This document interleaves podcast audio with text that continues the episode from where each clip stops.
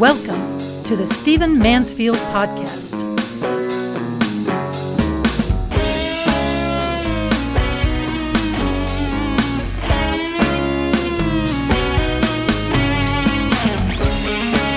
Welcome to the Stephen Mansfield podcast. Let me say quickly that we have got construction completely around us here in our Nashville studio.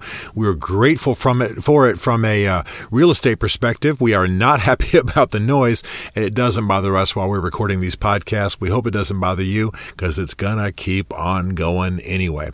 I want to talk to you about a prediction that I made that Trump could very well win this next presidential election and do it now because we are just about three months out as I record this podcast.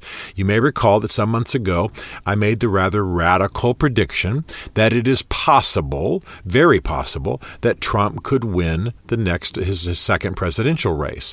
And I know that that's surprising. Believe me, I'm not I'm not saying that because I'm a rabid Trump fan. I'm saying it because the electoral math shows it might be possible because there are some factors that could dramatically change uh, in the next three months that could help him because uh, Joseph Biden, with all respect, is a weak candidate, and uh, some of the issues are now in our society do not help Joe Biden. They do help Donald Trump. So let's dive into this a little bit and examine this. Let me say, first of all, that I might very well be wrong, and I'm, I'm fine to be wrong, but I might very well be wrong because right now, Donald Trump is setting himself on fire. Uh, he is harming himself almost every day. It's pretty stunning. Uh, for example, as you all know, Congressman uh, Lewis, just John Lewis, just recently passed away. Uh, though I disagree with him on a whole host of issues. What a noble, good uh, f- uh, warrior for civil rights this man was. Um, couldn't disagree with him more on some of the core issues of American politics. Still respected his character, respected his treatment of people, respected the fact he put his body on the front line. So anyway, that's where I am. You would think think, by the way, that given the way this man was going to be honored, he died just as the riots were hitting heights. He died during a time of re examined racism. Uh, he dies, died during a time when some other civil rights leaders died. Uh, it was it was huge, and I believe that even if he was my political opponent, I'm saying, let's say I was in Congress or the Senate let's say that I was president, even though he would have been, and he would have been given my political views, um, we would have been on opposite sides of the aisle, I would have honored him for all the reasons that I have just said. I would have gone to his funeral and offered to speak. I would have attended the funeral. I would have honored him as I could. I would have gone to the U.S. Capitol as he lay in state. I would have done those things. Donald Trump did none of them. In fact, when he was asked if he would go just just to uh, check, just to salute the body when it lay uh, in state there in the U.S. Capitol, he said, "No, I'm not going. No." Very insistent, very harsh. Said almost nothing about Lewis in his tweeting, which is, as you know, so, you know, almost like an addiction. Uh, did not attend the funeral. Did not attend um, any of the ceremonies. Did not say very much at all. Why? Why? Let me be very crass with you. Uh, even though that should have been done as a matter of honor, just at a political level, he should have done it just at a political level, just to gain points, uh, just to not be on the wrong side of history, just to win the next election. There are things that your advisors are telling you to do just to win. He should have done it. Okay? The next thing that Donald Trump is doing right now to set himself on fire is that he's beginning to make noise about the presidential election coming up not being legitimate. Uh, he's he- answering questions in hesitant ways about whether he will actually uh, observe the judgment of the people in this next election. In other words, if you're voted out of office, sir, will you leave? And when he, and his answer to those questions is hesitant. Well, that's not good. Uh, first of all, he has, and he's also been talking, by the way, about moving the presidential election, moving election day. Well, he doesn't have the authority to do that. Um, and and by the way, if he resists leaving office because uh, because he doesn't think the election is legitimate, I mean, U.S. troops will show up at the White House and drive him out. That's that sounds extreme, but that's exactly what will happen. Uh, only Congress can move an election, and they're not going to. And second of all, th- this is not the call of a president to to decide not to leave office. So I don't think Trump's actually going to do this if he loses. Uh, but making noise about it helps him lose. Nobody thinks that's legitimate, from the Joint Chiefs down to the, you know, the janitor of the local high school. No one uh, thinks that this is legitimate, and he will be removed from office forcefully, which you know he may be trying to force. I don't know. But by talking about it, he's being absurd. Um, so he is continually, I would say, another uh, thing, another thing that in this category was him commuting the sentence of uh, Roger Stone. Now, Roger Stone, whatever you may think of him as a political operative, and there's no question he was highly effective in helping getting Trump elected, the fact of the matter is that he committed crimes that are indisputable. He def- committed crimes that are indisputable.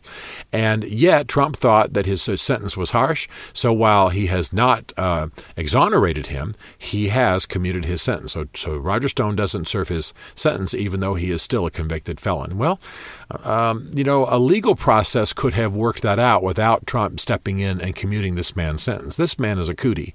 Uh, this man is not a moral man, not an ethical man, not a great man. He's a hardcore um, baseball bat to the knees kind of political operative. Yes, Trump likes him, hired him, but I'm not sure he should have sullied himself with this man's situation three months out from a presidential election. So these are examples of what Donald Trump is doing to be highly impolitic, in my opinion, in some cases show some low character, uh, and harm himself politically. Now, some of you are going to say, well, Stephen, it sounds like you're making a case for Trump losing. Well, I'll still say a couple of things uh, in defense of the possibility that Trump could win.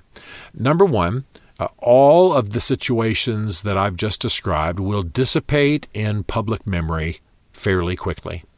People are not going to hold grudges over Roger Stone. I mean, Bill Clinton, uh, you know, basically forgave his own uh, brother's sentence, you know, um, pardoned his own brother, and his brother was dealing drugs. So you know, th- there's there's precedence for this, and people don't get too worked up about it. They're not going to get that worked up about Roger Stone, and they'll forget about Trump's lack of involvement in any of the funeral arrangements or any of the events honoring uh, John Lewis. Uh, in fact, they may have been grateful he didn't show up. So those things will dissipate. Even his even his mishandling of coronavirus and time will dissipate. Uh, even his mishandling of the of the riots right outside the front door in Lafayette Park, there, uh, front door of the White House. I mean, none of that's going to permanently hurt him. What's going to help him are two things. Number one, the more there are riots, the more Seattle and, and uh, Portland are on fire, the more you have uprisings of radicals, the more the Democrats seem to side with the radicals, the more you have um, a, an impetus on the Democratic side of defunding the police and encouraging protesters, as happened at the John Lewis funeral, by the way, uh, the more Donald Trump is going to take the Richard Nixon approach of being the law and order candidate, of being the one who will shut down the riots, of being the one who will make sure that your children are safe when they go to church or school or the mall. Uh, that will go far with a majority of the American people. As you may know, Trump had lost some support among evangelicals. He had lost a little bit of his base's support because while they did expect him to be bombastic, they didn't expect him to be un- incompetent, and he has been on a number of fronts. But the one thing that will cause them to stay with him is that he is the law and order president, that he is funding the police, that he is making sure we are safe, that he is making sure that radicals don't own the streets. And that's a concern of a lot of people today. It's even concern of a lot of people who aren't going to the microphone to say so in public life.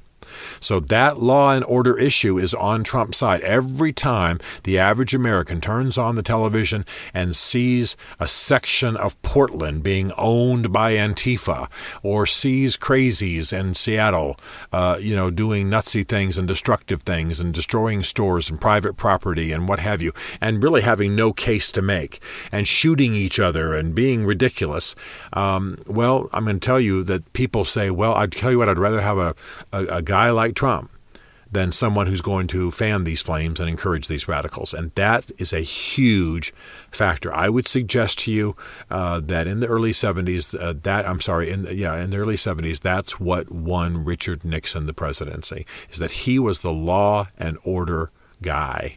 And Trump is wrapping himself in that garment, and it will work for him. But the other reason I, I want to come back to, and I, and I do mean respect, because as I said in my earlier podcast, I think there's a lot to like about Joseph Biden. The fact is, he's a very weak candidate. He's a little slow out of the blocks. Um, he's got a very mixed history when it comes to everything from race to to just every, everything that's in contention right now. Um, he's not going to do well in debates. He's not going to do well on the campaign trail if they ever get back to the campaign trail. Uh, he's not, I say this with love, the brightest bulb in the pack. Um, and uh, he's a man who is already dithering on a great many of his positions. So he's going to be a very weak candidate. The main reason he might get a pass is that when you don't have uh, two campaigns having big public rallies competing with each other. Um, the weaker candidate, the guy who's less dynamic, the guy who's less bombastic, the guy who's less articulate, can win the day. Can can really rise and do better than they would have otherwise, and that's going to work in Biden's uh, favor. So he's the older candidate. He's uh, a bit uh, weaker physically. We, we, we, we, that's been admitted by the campaign. Um, he's not super quick mentally. Uh, he sometimes doesn't know what city he's in. We all do that when you travel a lot. I can tell you, I've gotten up in the morning and said, "What city am I in in this hotel? I'm lost." Um, that's it's, it's not a matter of age or dithering, but uh, he at least doesn't have the wisdom to know not to speak to, um, you know, you know the joke the rock stars say "Good night, Cleveland," and they're actually in Dallas.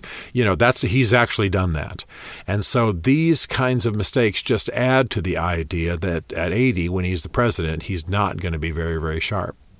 And then there's another factor which I consider to be a positive, and a lot of Americans won't. And that is he's committed to put a woman in the vice presidency, all for that. But I think he's also committed uh, to put an African American woman in the vice presidency. Now, I think that's phenomenal. But there is a segment of American society that will not like both of those decisions. Um, and of course, then of course won't like the person because they're politically Democrat the, to begin with. So just be aware that whoever you choose as your vice president has positives and has negatives.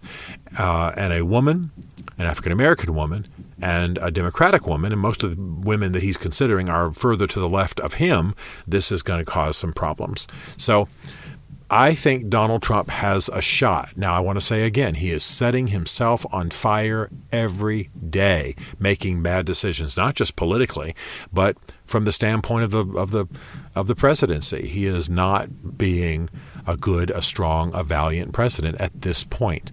Um, but I'll leave it to you to decide if he has been at all during this administration. But I will say to you again at this point, with three months out, Donald Trump does still have a chance to win. He's rising in the polls. His approvals are in the mid 40s by most polls. It's pretty good. Um, he gets lower numbers for handling certain situations, and he's as much as 10 points behind Biden in most of the major trusted polls. But that's easy to make up and that's with Biden sitting in his basement, sitting out, sending out basically press releases, and Trump having to lead through some of the toughest time in American history.